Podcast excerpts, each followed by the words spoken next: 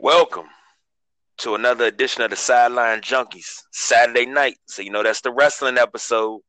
Woo! KG joined by the man, the myth, the legend, the icon, the Don. Need a couple more adjectives in there, but that'll work. oh man. You ready to get this started, brother?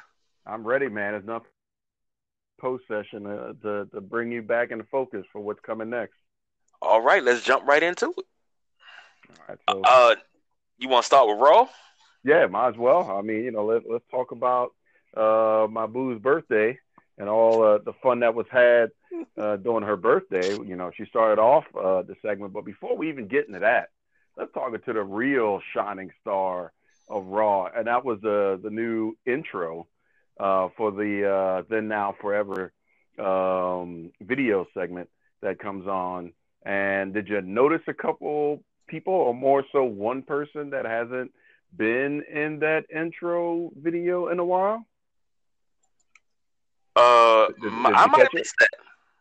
Uh, at least I saw three times after I watched it back again. The immortal Hulk Hogan was back in there. He actually started it off. Um, so if you go back and watch it, or you wait and see on uh, Monday night, uh, you will see Hulk Hogan back into the fold. Even tweeted about it. Uh, so I think he was as surprised as everybody else was. So that, that's another hint, hint, wink, wink that um, he may be coming back into the fold along with two other NWOites for life um, back into the WWE at some point. So that you know was, was a huge moment right there, just to see uh, that character being put back into the mix. Um, and then you know we opened up with uh, Stephanie and um, you know Sean and talking about it's her birthday and that fun stuff and putting the screws and, and the pinch on Baron Corbin. Uh, and then we go into uh, might as well just call it gang warfare uh, with uh, Baron Corbin, Braun Strowman, Dolph Ziggler all coming out and confronting the Shield. But then things turned a little interesting, which I, I actually applaud. Uh, I know I'm not really supposed to say this, but the writers um, for how they they put this together with uh, Dolph Ziggler petitioning to Dean Ambrose because I was wondering why Dean didn't have a mic. I was wondering why Dean just looked a little off. And you know the way they set up that segment, and you can tell me what your thoughts are about that with um, uh, Dolph petitioning to Dean about, hey, maybe you're the oddball out. You're not the one with any type of championship opportunity unless one of the other two decide to go for a tag belt. Otherwise, guess what, Dean? There are no belts unless you want to put a dress on and go for the women's championship, uh, or you could pull a uh, James Ellsworth and do an intergender championship. But other than that, there's nothing else for Dean to do. And you know that's the point and the and the, the string that Dolph was pulling on is what is your purpose? What are you doing? Why why are you hanging around? You were doing better by yourself on SmackDown than you are being a part of the Shield, helping out Seth, helping out Roman, and you've got nothing to show for it title wise. What do you think about uh, that uh, opening segment? I, I call that old school divide and conquer. Mm-hmm. If you can't beat them straight up, start start finding chinks in the armor and picking at it. Right. That's what that was, and I, I felt that that was a smart move by Dolph. Number one, and then to come to him backstage later on and say something else Mhm. to him. I, I felt that that was very very smart. I'm just, but I the more I sat and I, I watched Raw twice. I watched it Wednesday and I watched it again uh, this Okay. morning. And the look on Dean's face is like it's hitting home. And I also noticed that what you know what you always talk about about Roman's mic skills and Braun Strowman's mic skills. I'm. Believe that. uh, I was like, you know, it could be a little bit more polished, but I mean, they still good. I, I, I still love them, but I think that might be maybe that that might be what they need to beat the Shield. Possibly. Possibly. I wouldn't still put it outside of the scope of a possibility. that uh, that could happen. I wouldn't want it to happen because I think the Shield is doing a, a good job of the of being interjected in certain scenarios, and then they pull out, and then you got the Hounds again, and they pull back out. So to have it be a turn, and then you pull away from the Shield, that doesn't have the biggest payoff, and I don't think by Dean turning it would have the biggest payoff like when Seth turned. You know, you had uh, a, a large run, a large stretch until he got injured of you know opportunity and storyline that you could build from. Whereas Dean turning, it's like, yeah, you're not really gonna get too much out of that uh, at this moment.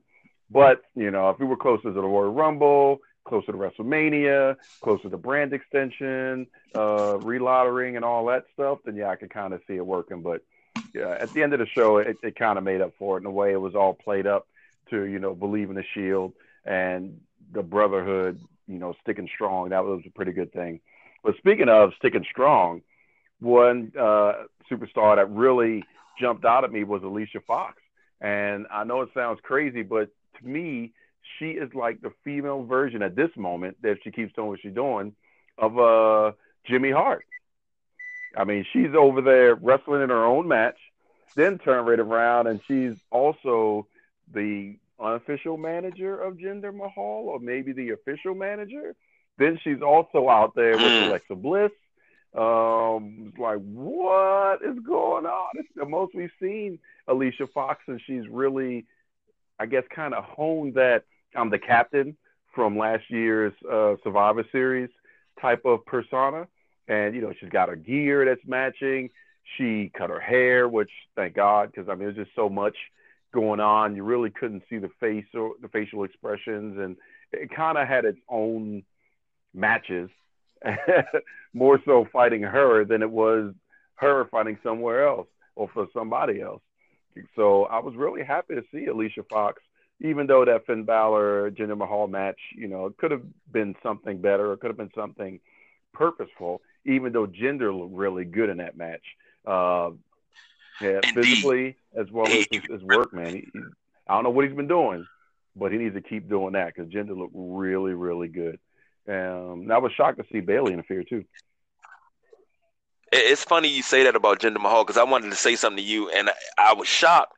Now I've watched Jinder Mahal wrestle for quite some time when he was WWE mm-hmm. champion, everything. But I never noticed until he stood next to Finn Balor. Jinder Mahal is a tall is. dude. He is. Like I, when it rains, I bet he know when it rains first. But notice how good he moved. You know, he was like if you took Braun Strowman's size and took about 180 pounds off of Braun, you'd have Jinder. And that's how well he was moving in the ring. Because Braun moves really good too they just won't let him. You know, he's not doing enough spots to really show that. But I mean, Jinder. The, I mean, I, I can't speak highly enough of exactly how well he, he performed on Monday. I mean, I, I would hope that in the back, you know, the Vince and and Shane and, and Stephanie and everybody took note and said, "Hey, he really told a great story, and he made Finn look good as well." And then the play off with Bayley interfering and Alicia Fox being out there and Singh brother having, you know, some miscommunication issues all played up. And then you turn right around into the Shanti at the end, you know, just ah. like out of nowhere. Like, really, that's that's where you end it. You don't beat them down. You don't kick them out the group. You just calm and relax. And I, I thought that was a great, great, great story ending, and it, it could go into something else next week, which um, I was happy to see. But then we kind of had a whatever match, you know, with Natty and the Bellas against the Riott Squad and, you know, of sorts. And it was like, uh, it's just one of those segments that wasn't really, what's it building towards? What's the purpose of it, I guess? You know, because Ruby Riott versus um, Ronda Rousey is, is, you know, one direction, but the rest of the Riott Squad is kind of like, just out there. So trying to figure out what, what they were trying to drive that towards, it didn't really make sense outside of Ruby Riott's color change hair, which is scary to me as well as interesting that they did that or she did that because I really liked the persona with the black hair and the, the emo esque type. You know, I don't I don't want her Carmella looked good, by the way. Uh, so Carmella changing her hair color into something else, it works. But Ruby Riott, and then you know she was kind of covering over the shave side. Like uh, I hope the machine isn't trying to change her into something that she's not when she was more comfortable and free flowing is what she was, especially in NXT. But to me, it was you know a segment that was just there to fill three hours. you know. But you know what? I noticed that the Bella twins have been, I'll say, the last two weeks, three weeks, they've been a part of a few botches in the ring. Yeah. And uh, that that those knees to the face, I said, "Oh no, she hit her for real." I mean, she caught her square in the nose. I mean, she was supposed to catch on the side of the head. She caught her square in the nose, and you can see her she went down and she picked her up, and you could tell she was whispering something yeah. to her, but it was all the damage was done. I mean, they and the Riott Squad won that with one member being taken back to the locker room for medical mm-hmm. attention. Yeah, I was about to talk about that, um, Liv Morgan. But believe it or not, though, even though we had the botches in there, you can start to see the the the gears turning in a smooth way for the Bellas. Remember, we talked about a couple weeks ago that they didn't look as good as they used to. So why should they get the dressing rooms and everything? But now you can start to see the Bellas of old, I guess, for lack of a better term, starting to come back, and you can see how free flowing Nikki is in the ring, and then Brie has hers. All right, we're back, ladies and gentlemen. Had a little drop out there, a little technical difficulty. Let's go ahead and finish this pillar of the post. Now you were saying about uh the Bellas and um them being back to their old style. Yeah, they look really good. Uh, looked like the wheels were turning once again, and they were free flowing and they respect their styles. Nikki more attuned to uh, the John Cena style, and uh, Brie closer to that that Daniel Bryan esque type of matchmaking that she does.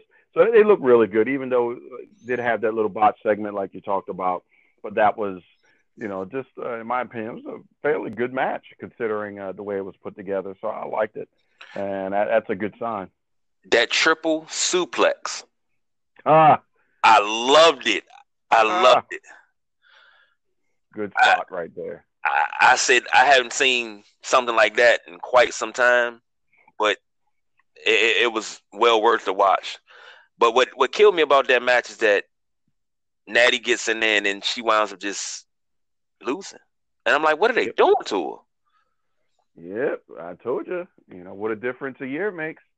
And I think, well, we'll get into SmackDown shortly, but uh, I think um, she's going back into that that rut. She needs to change her character. It was a dramatic change when she went from the general Total Divas coming on, and she got more into the the lace outfits and the transition into a little bit of see through here and there. But I think she needs to evolve her character one more time into either a really big heel or she needs to be uh, a better talking face.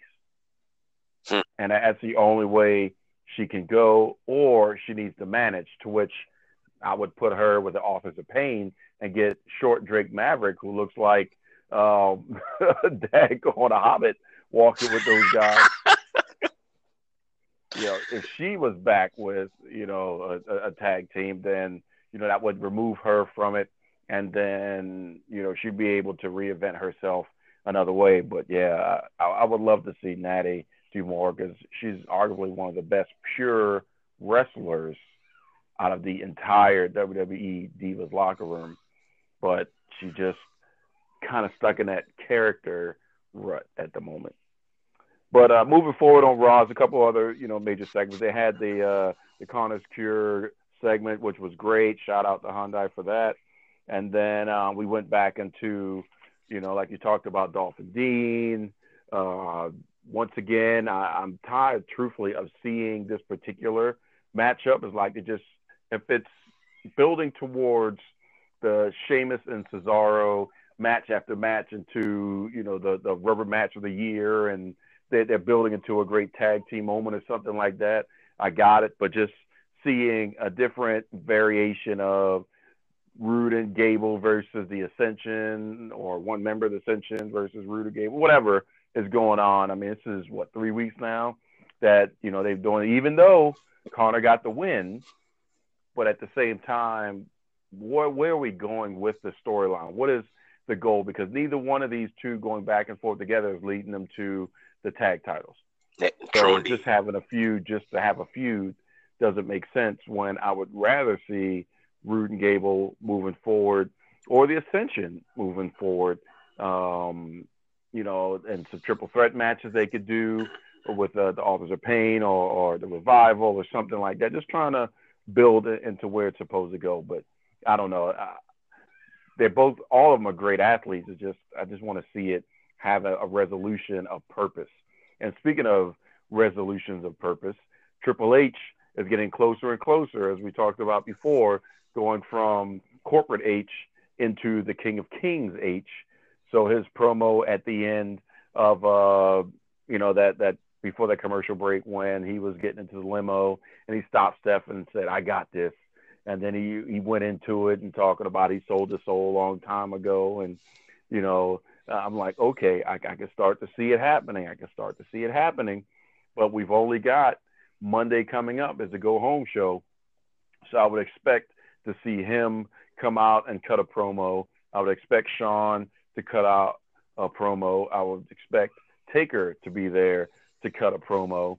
And it could all happen at the same time so that way they can book as many buys, considering that, like, you know, Eastern Standard Time, that's 5 a.m., that uh, I'll have to be up next Saturday to watch it live and go down because I don't want to watch it um, and get notifications. I want to actually see what happens. So they have to get people to get that buy rate in within that first 24 hour period. So it needs to be an all day buy rate or, or, or viewer rate as it happens on the WWE network. And the only way to make that happen is to have the, the go home promo situation of all promos, with the exception of or the removal of a contract signing type of gimmick.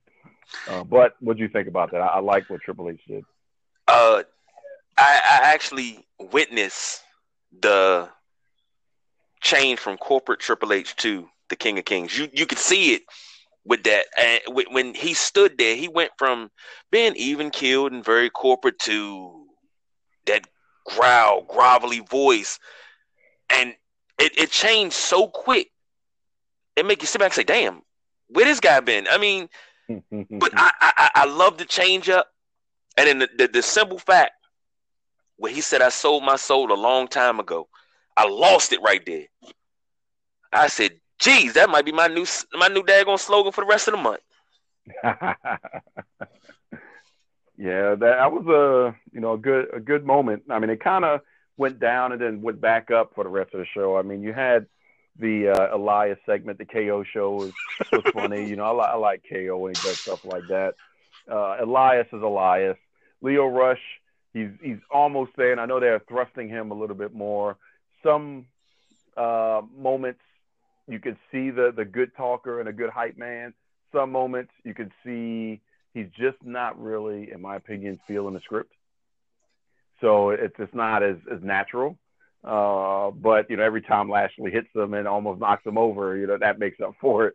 But you know, that was just something. Nia Jax, your girl, versus uh, Alicia Fox. We knew what that was. That was just going to be a general squash match. Exactly. Match. But shout out to Nia for looking really good. Shout out to Alicia Fox for being the marathon woman, which yeah, she hasn't done a long, long, long, long time since you know the SmackDown days of old when she was the champion, or the Raw days of old when she was just involved, just going crazy all over the place. So it was good to see her having a purpose again. And then we got to the end of Raw, which was uh, the Shield versus Baron and AOP and Frodo Baggins. I swear, man, every time I see Drake Maverick, which I just want to call him Rockstar Spud, I'm just going to call him Rockstar Spud, walking down, you know, and he's looking, and I'm like, oh, we went from the man, Paul Ellering, to Rockstar Spud, and that's going to get the uh, AOP over. No, they need a good manager and somebody that can talk please Heyman jump in there and take these two to to the top. You know, I know Heyman is a spectacle just as much as Brock is, but it's time for him to create a stable in his twilight years, so to speak, and you know really take the Paul Heyman guys and gals and just create that faction. That would just be something that would really be different for you know almost a throwback to um, Bobby Heenan when he did it, and he just had a lot of just strong top talent back in the day. And he was on the show. Remember when he was on uh, WWE programming at least four times, walking somebody to the ring? Yep. Like in the company by Bobby. Like, God dang, Bobby, you might just be in the match. You were there the whole entire hour. But that's just me. But go ahead. What you going to say? I'm sorry. It's wild you said that because as soon as you said, uh, you know, Paul Heyman build himself a stable, the first thing I thought about was Bobby the Brain Heenan with the Heenan family. Mm-hmm. And it's, it, when is the last? Or you know, Jimmy Hart had a nice little stable too. Yeah, but it when wasn't as strong. No, I mean these were no. all champions that he had, or champion quality. It didn't matter who you put in any position. Bobby Heenan could walk out there, that person would win a belt that night, and then bam, you're good. It was it was just incredible. Uh, I think, and you know, we did the countdown before. Still one of the greatest managers ever. The greatest manager ever. I- what I remember. I, that was my number one. I will Uh, give you brain. that. The brand. There's, there's, there will never be, in my opinion, anybody going forward that will be better than Bobby the Brain Heenan. Now, before I was rudely interrupted by another technical difficulty, my question to you was: Do you think that uh, Paul Heyman could take the top spot from Bobby the Brain Heenan as top manager of all time? If he had a stable, yes. Hmm.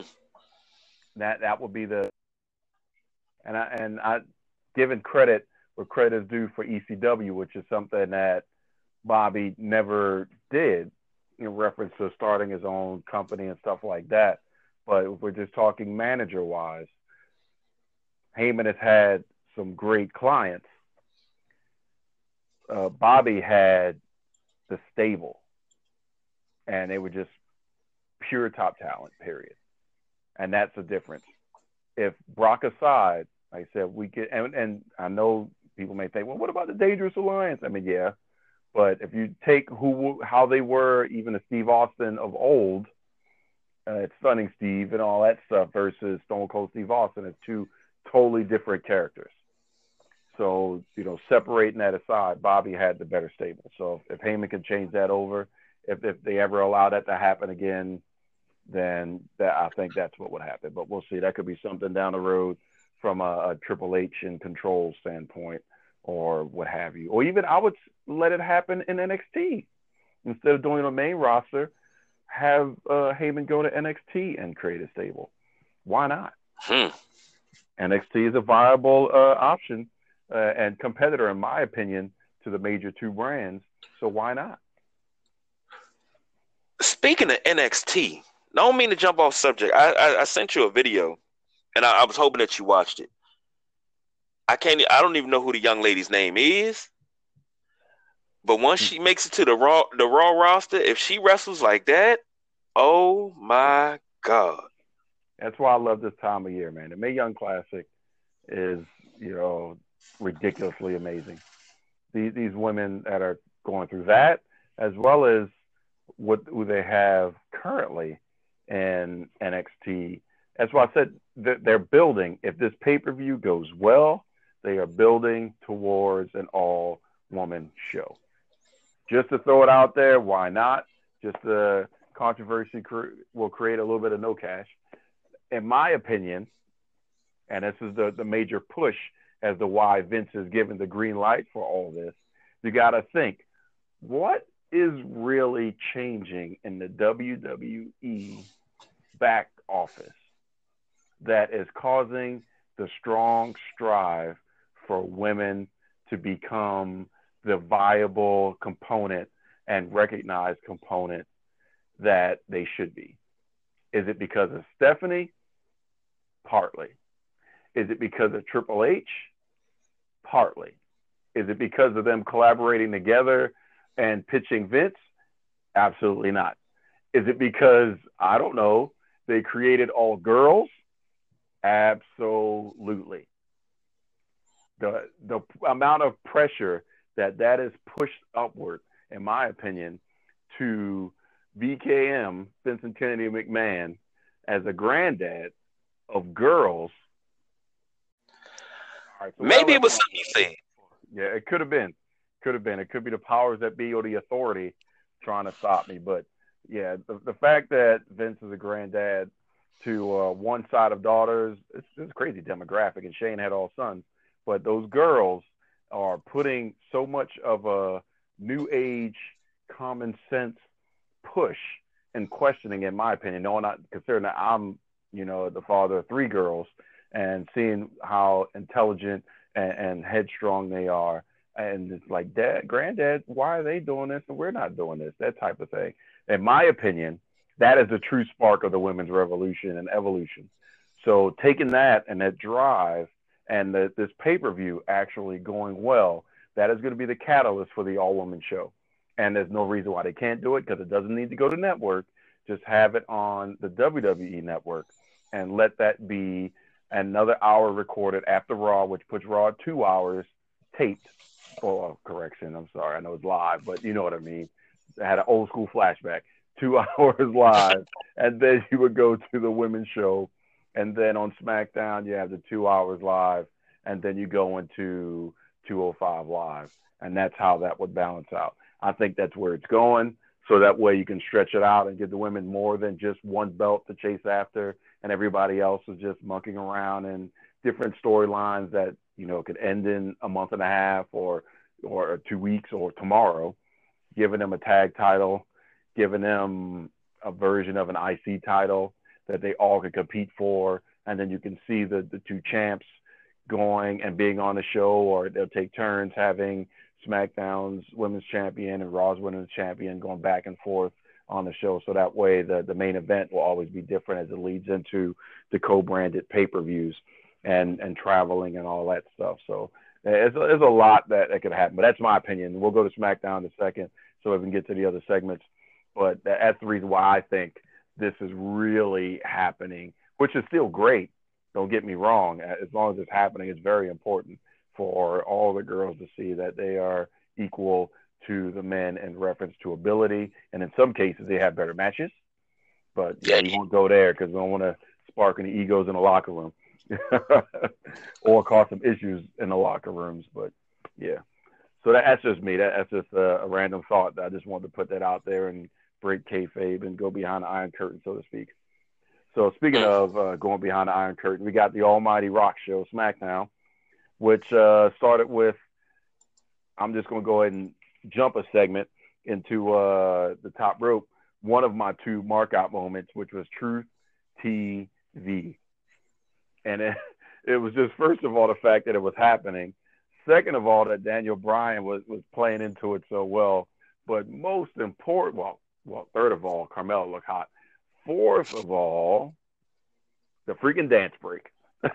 I'm like, wait a minute, why is she being rude, break and interrupting Daniel Bryan's re- response? And then when it was dance break, I'm like, never mind, interrupt, please interrupt. That was just amazing. Tell me what you thought about that. I know you were dying inside and outside laughing, man. Uh, it's always fun, uh, but dying. That's an understatement. I was deceased and buried and already decomposing awesome segment. Even when the Miz came out and he did his his business, um, and somebody needs to go ahead and uh, I need to copyright that some business before he comes up with it or hears that. Um, it was it was insane. Uh, so he just added fuel to the fire, and it was just perfect, man. And, and R-Truth is just uh, an amazing asset. And if they do more of Truth TV, I would like to see that on Raw, on SmackDown, or a pay per view moment. Put them on a, the the the pre-show, whatever. I, I think we need to see more truth. Uh, period.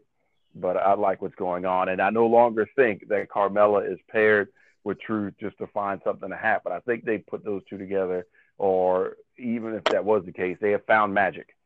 And if, if they can continue to shake that bottle up, they, they can really go somewhere with this mixed tagness outside of the mixed match challenge. You know, it, it could really be something. and I, am excited for that. And you know, I wanted to ask you that: Have you been keeping up with the mixed match challenge? Not yet. Uh, this is the first time. Last time I watched it live, but this time I want to watch the matches in succession. So that's what I'm gonna do this uh, upcoming week is uh, watch the mixed match challenge as it happens, uh, a couple matches together, so that way I can kind of see where their flow is. And then next week I was going to report out to see if I have kind of guessed the winner mm. and and see if I'm right. So I don't know. We'll see. I, I was right last time, so we'll, we'll see if I can be right two times in a row. Well, knowing you, I mean, eh, you're normally right, so I, I I got faith in you. I got faith. I appreciate that. I appreciate that. I'm gonna try. But what you think about your girl, B Lynch, beating Charlotte down on a photo shoot? Didn't even give her an opportunity to finish and say cut. She just walked up in there, beat the crap out of her, and just stood on her her broken, disheveled body and said, "Take my picture now." That's gangster. Yeah, and she's coming in. Well, I mean, she already had came into her own, but she is really, really, really, really coming in her own, and she's showing that she's going to be a fighting champion. I'm gonna hit you with something, and you better hold on to this before you finish your statement. Not to interrupt you, but she looks and is acting and is working like a female CM Punk. That's all I'm gonna say. Mm. Think about it. Mm. Think about it. When she walked up to Lana and, and just said, "I'm the champ. I'm gonna beat your body down. Don't say anything. I'm out." like what? Oh my God, Beck. Oh my God. All she gotta do is say best in the world. Yeah. Wow. I, I never thought about it like that. Never thought about it like that. Heck yeah. She is rocking it. If they don't, they need to chant Becky Lynch, CM Punk, all at the same time. AJ Lee will be like, wait a minute, is this a threesome about to happen? What in the world is going on right now? I don't know. Glenn, you need to tell me something, man. you said you was at training camp. You ain't say you just became a woman. What the heck is going on? Mm. I'm pumped yeah. about that though. Uh, you know what? You, you didn't got me excited about it because I did not see that. Watch now I did. If she keeps doing what she's doing, just like CM Punk, sky's the limit for her. But the payoff at the end is going to be Charlotte getting the belt back. It's going to be inevitable. But they could take this and do an old school, long three, four, five, six month run before that happens. Really looking forward to if they can stretch that out. And I'm talking, you know, going into WrestleMania type of winning situation where Charlotte regains the championship. And then it takes nothing away from Becky Lynch. And that, if they could do it that way, I think that would be a great plan. That if Charlotte wins, is not overshadowing the fact that Becky has beat her clean.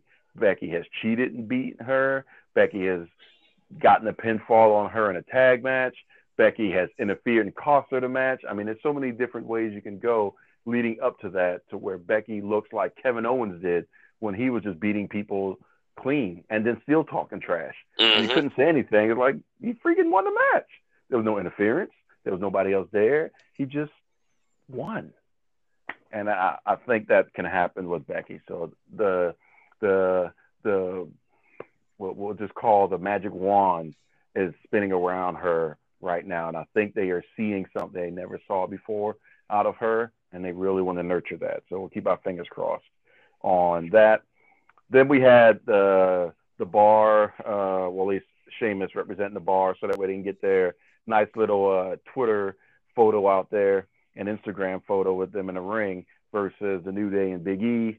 Uh, good job um, promo wise for both sides of the street and and playing up on each other and playing off of each other when it came down to cutting each other down gimmick wise and stuff like that. Sheamus won the match, but even more so and more impressive, shout out to my man Kofi Kingston for at this moment being well over 954 days as a tag champion cumulatively, and that's put puts him at number one of all time in the WWE for holding a tag title, which is incredibly insane.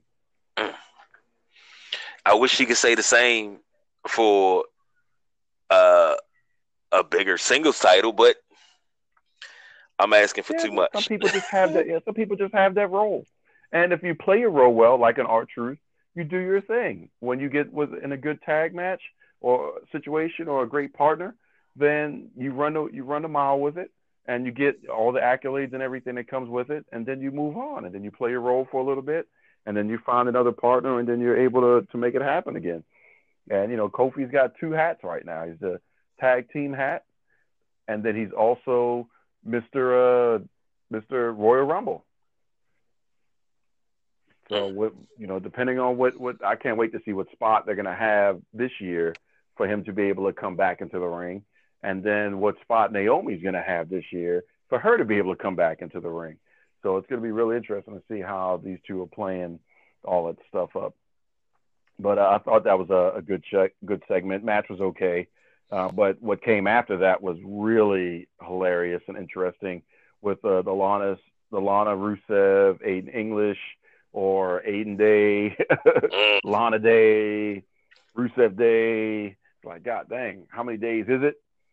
But um, I thought that was a, a really good promo for Aiden English, turning it on towards Lana, and and everything just kind of played well. The vignettes really solved the issue of you don't have to worry about a long, drawn out promo verbally that could put you to sleep, where you had a nice little package together that kind of painted the picture of where Aiden was trying to go.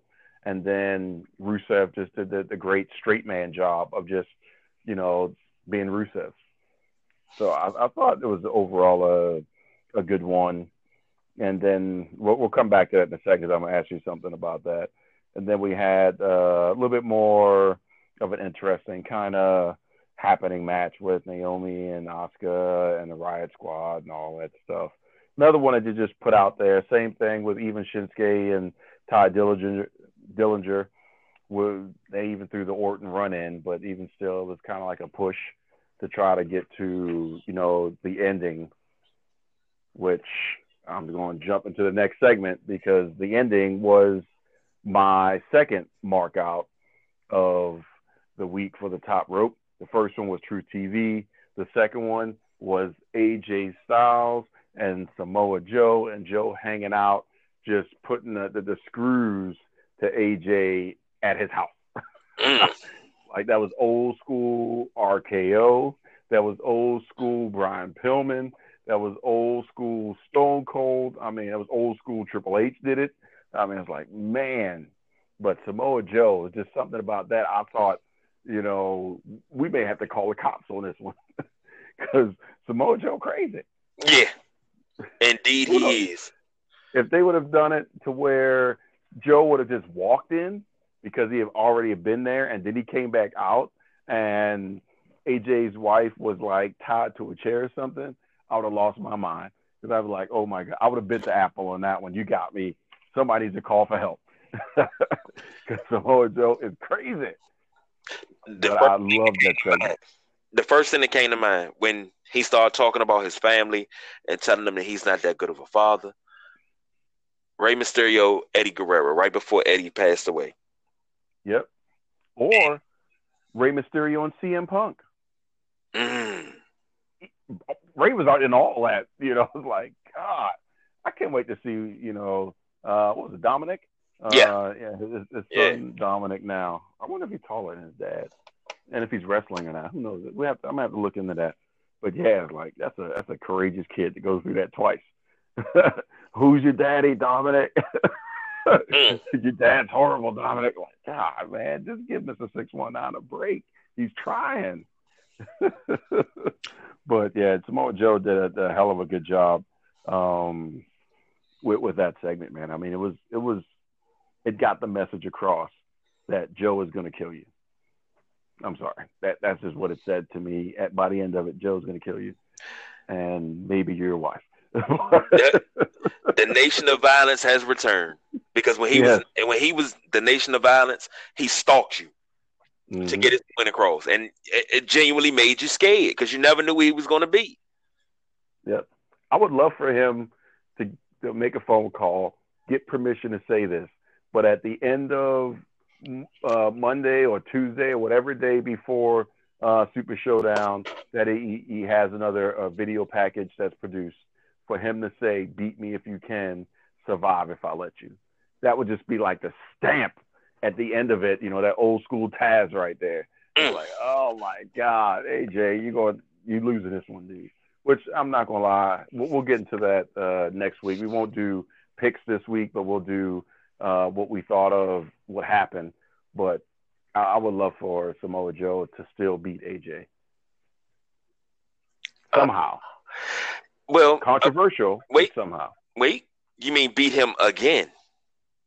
Well, allegedly. Uh, uh, oh my! See, I thought this was no, be, so we went right down the line, and I was like, okay, I, I'm with you. No, right? Allegedly, come on now. I'm I'm keeping kayfabe intact. You tapped out. exactly. he was choking the heck out of AJ too.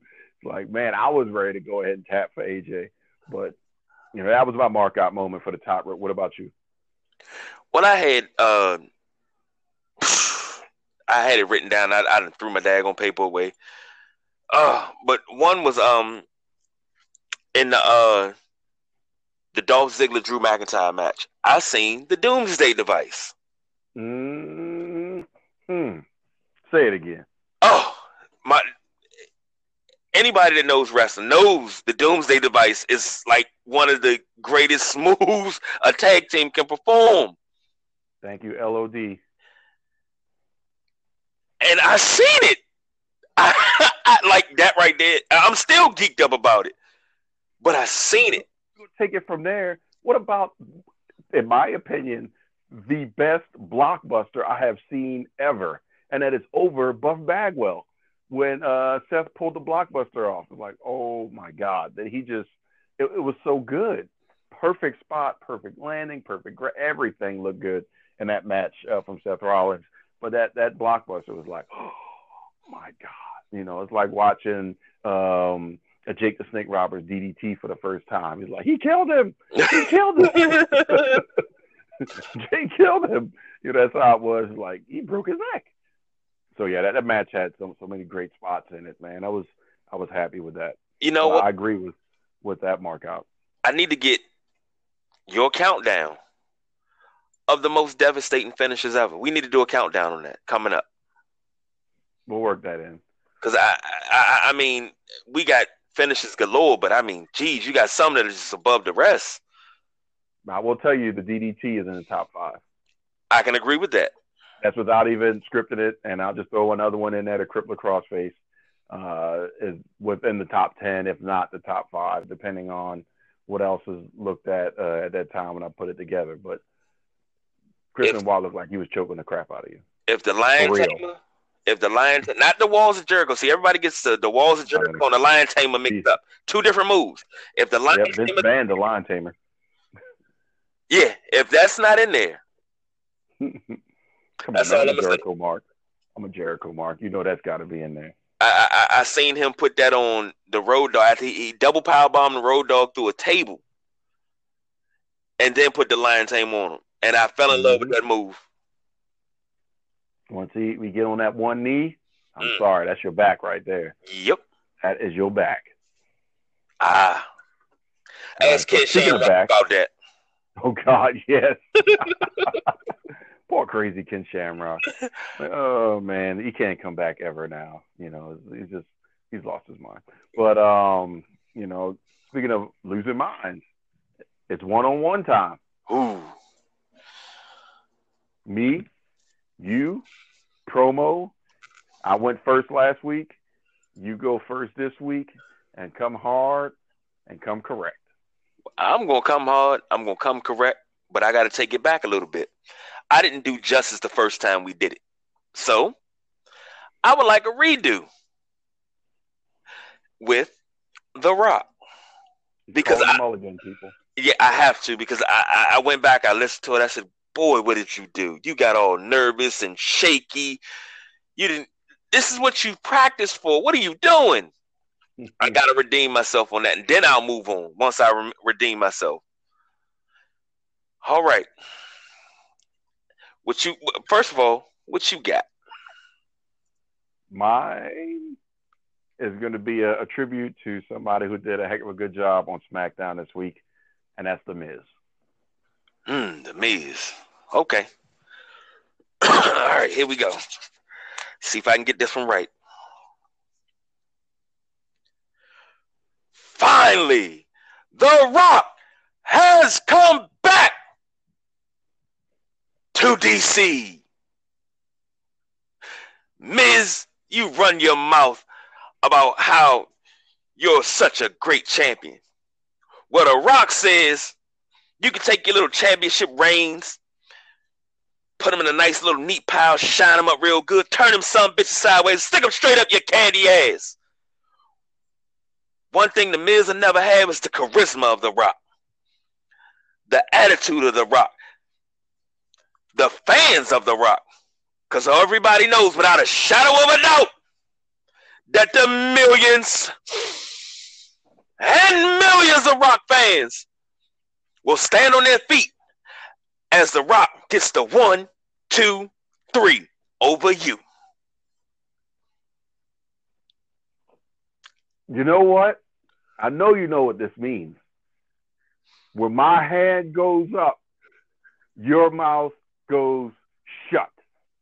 Rock, when you smell, is not what somebody's cooking.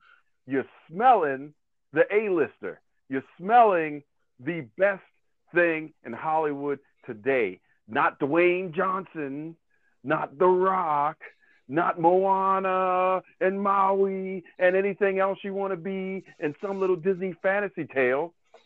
You're smelling the A-lister, the must see one in WWE, the host of Miz TV, one of the stars of my own reality show with my beautiful wife and my beautiful baby. And all three of us have more star power than you have, Rock. So while you're out there being a part time superstar, I'm here every night whipping on Daniel Bryan, doing everything I'm supposed to do to show that I'm making movies, plugging another Marine. I'm out here on a red carpet. I'm on MTV doing a challenge. I'm doing everything that I can do better than you. Why? Because, wait for it, smell this rock, because I'm the Miz and I'm awesome. There you go. Mm.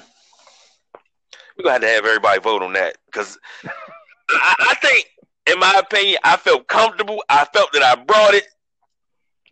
I mean, I, I threw a right hand and you kind of ducked it and came up with the uppercut, but hey, I'm still standing. That's all I can say. That's okay, man. I smelled it. I smelled it this time. In comparison, you were right there in the kitchen. I'm telling you, you were in the kitchen. Sorry. since we in the kitchen, we might as well just go ahead and book what you're going to cook up for the scenario or the question that I have for you. And it is an old fashioned segment of, of, of opportunity, is mm. what we'll call it. You'll book it for now, going towards Mania. What in the world would you do, or how would you lay the foundation for Shield and Dean Ambrose? Where would you take this story? Whew. Okay, from now to Mania.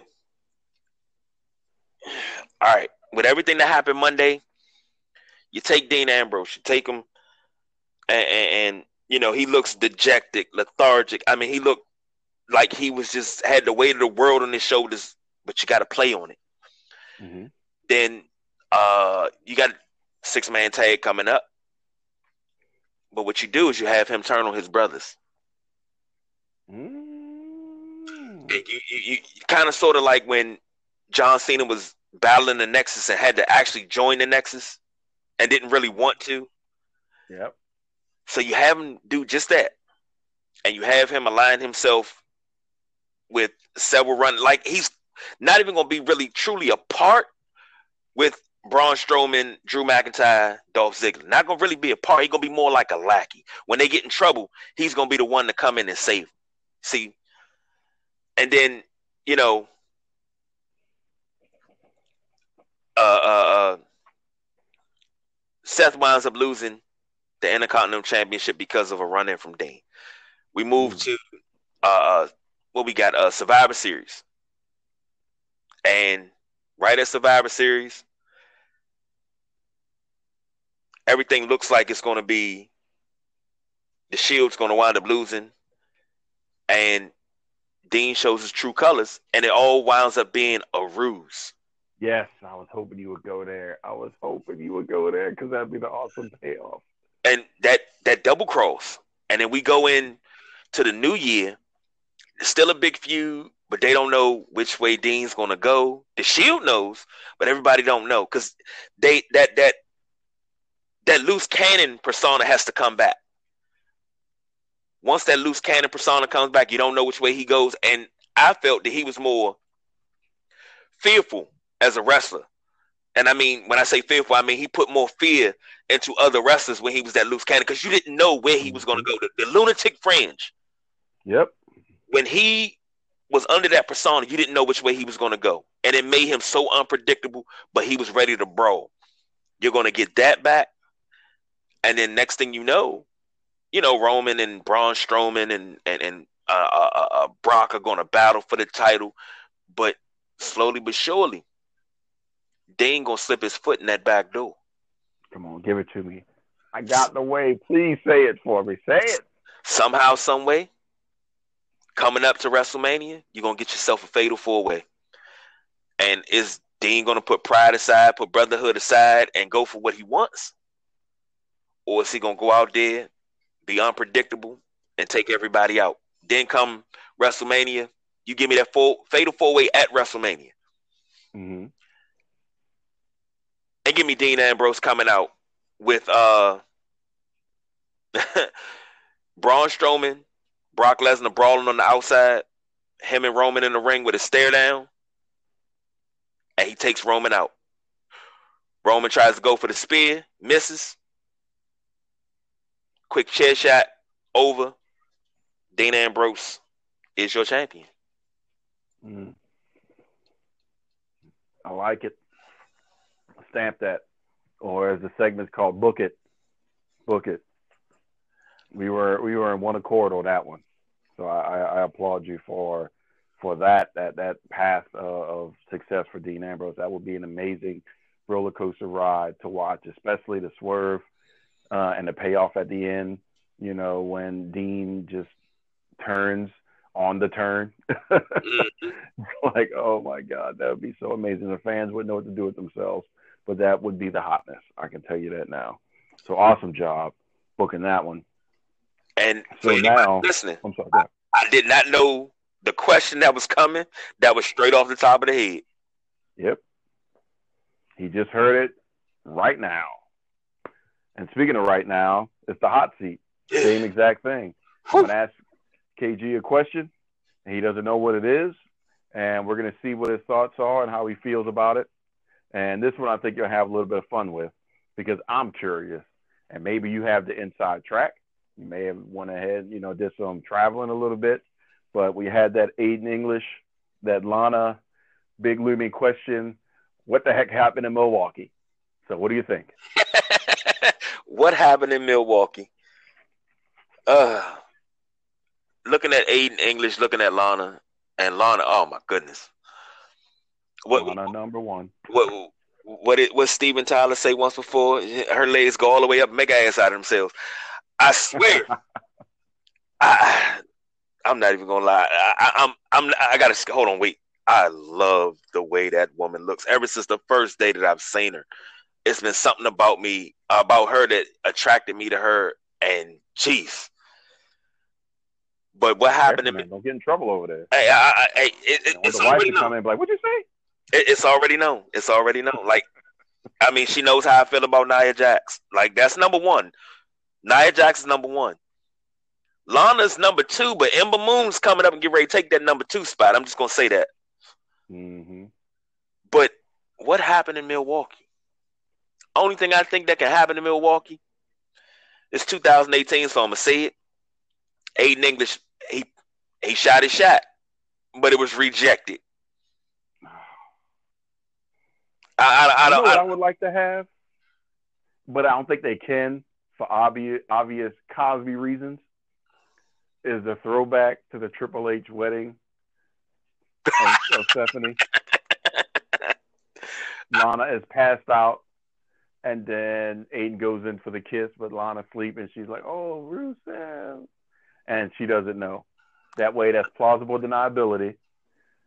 But at the same time, you know, Aiden's going to show only the kissing part, but not the whole entire video, which will come out later. But who knows? They could still pull it off. But that would be a, a cheeky moment there in uh, recent Cosby esque news. So it's like, oh, you have to play it right, but that would be hilarious. Hey, that that right there.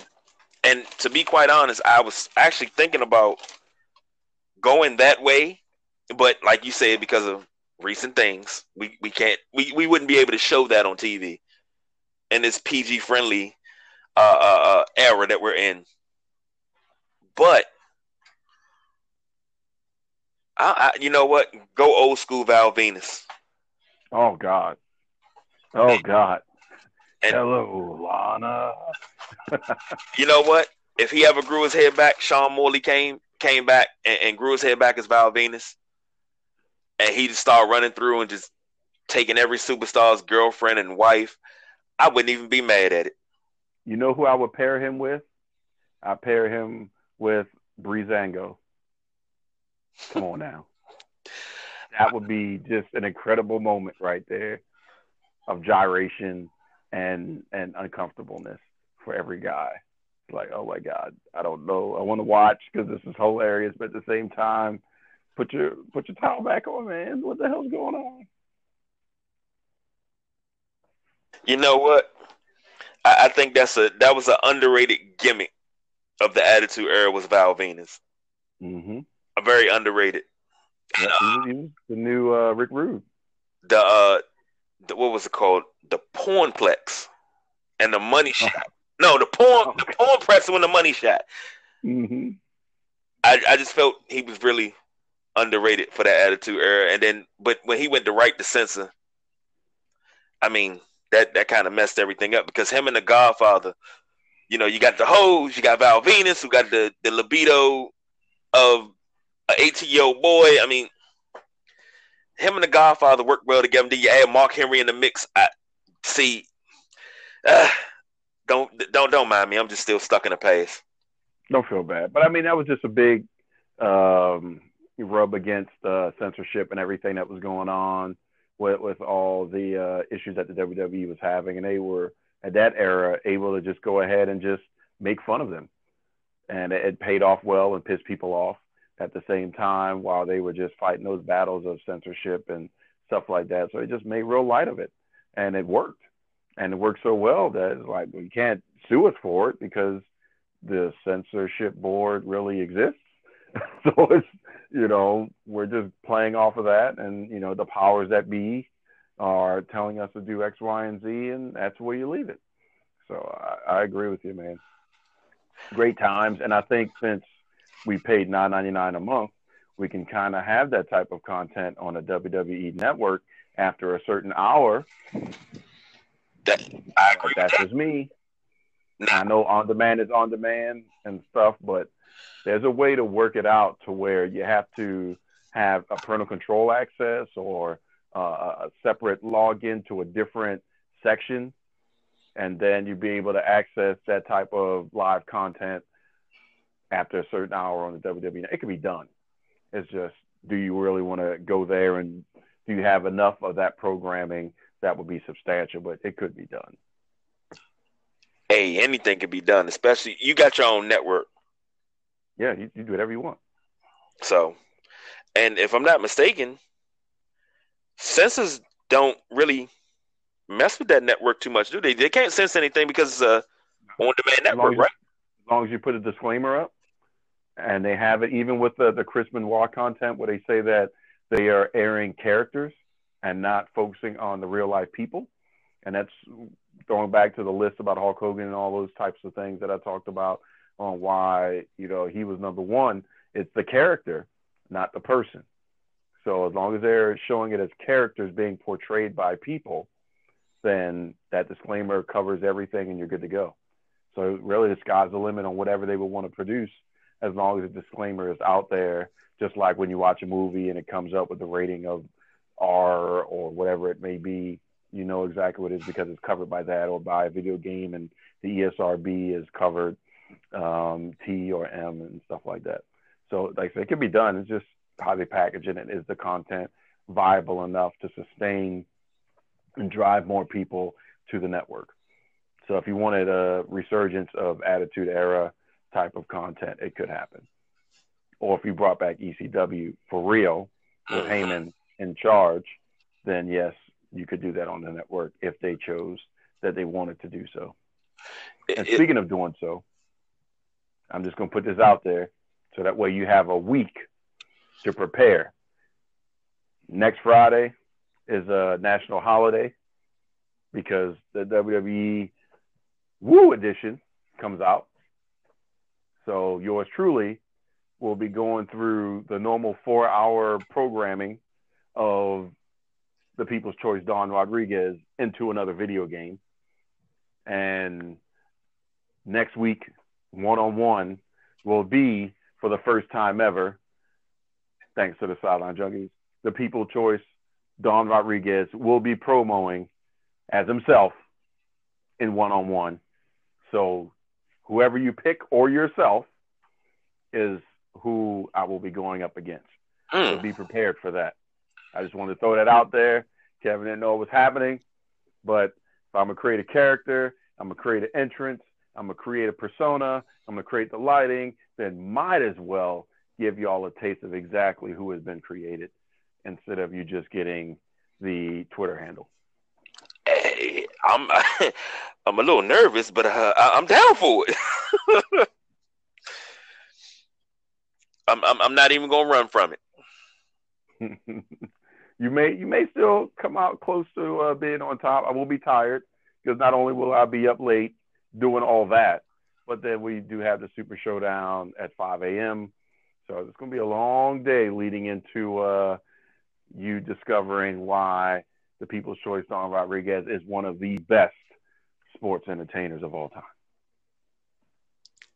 Man, you probably could sell ice to a daggone Eskimo, man. Ice?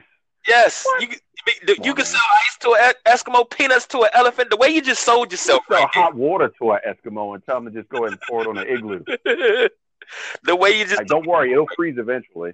man, ah, uh, see, I keep I say this every week.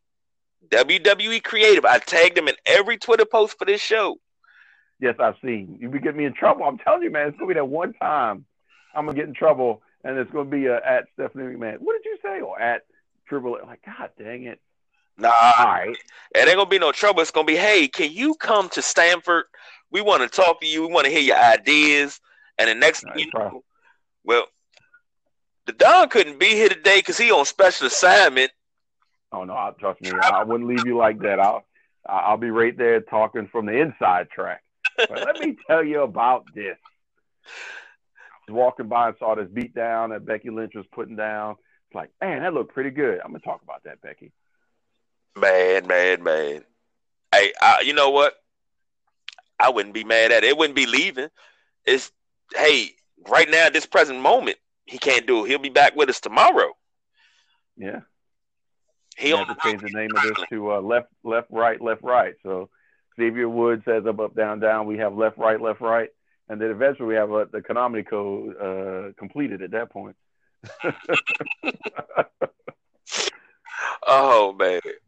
Well, that's it for us. I mean, we're gonna get on out of here. Sideline Junkies will be back tomorrow morning with the pregame show for one and four o'clock games. Foosball time. Yeah, it, it, it's going to be one of those type of weeks.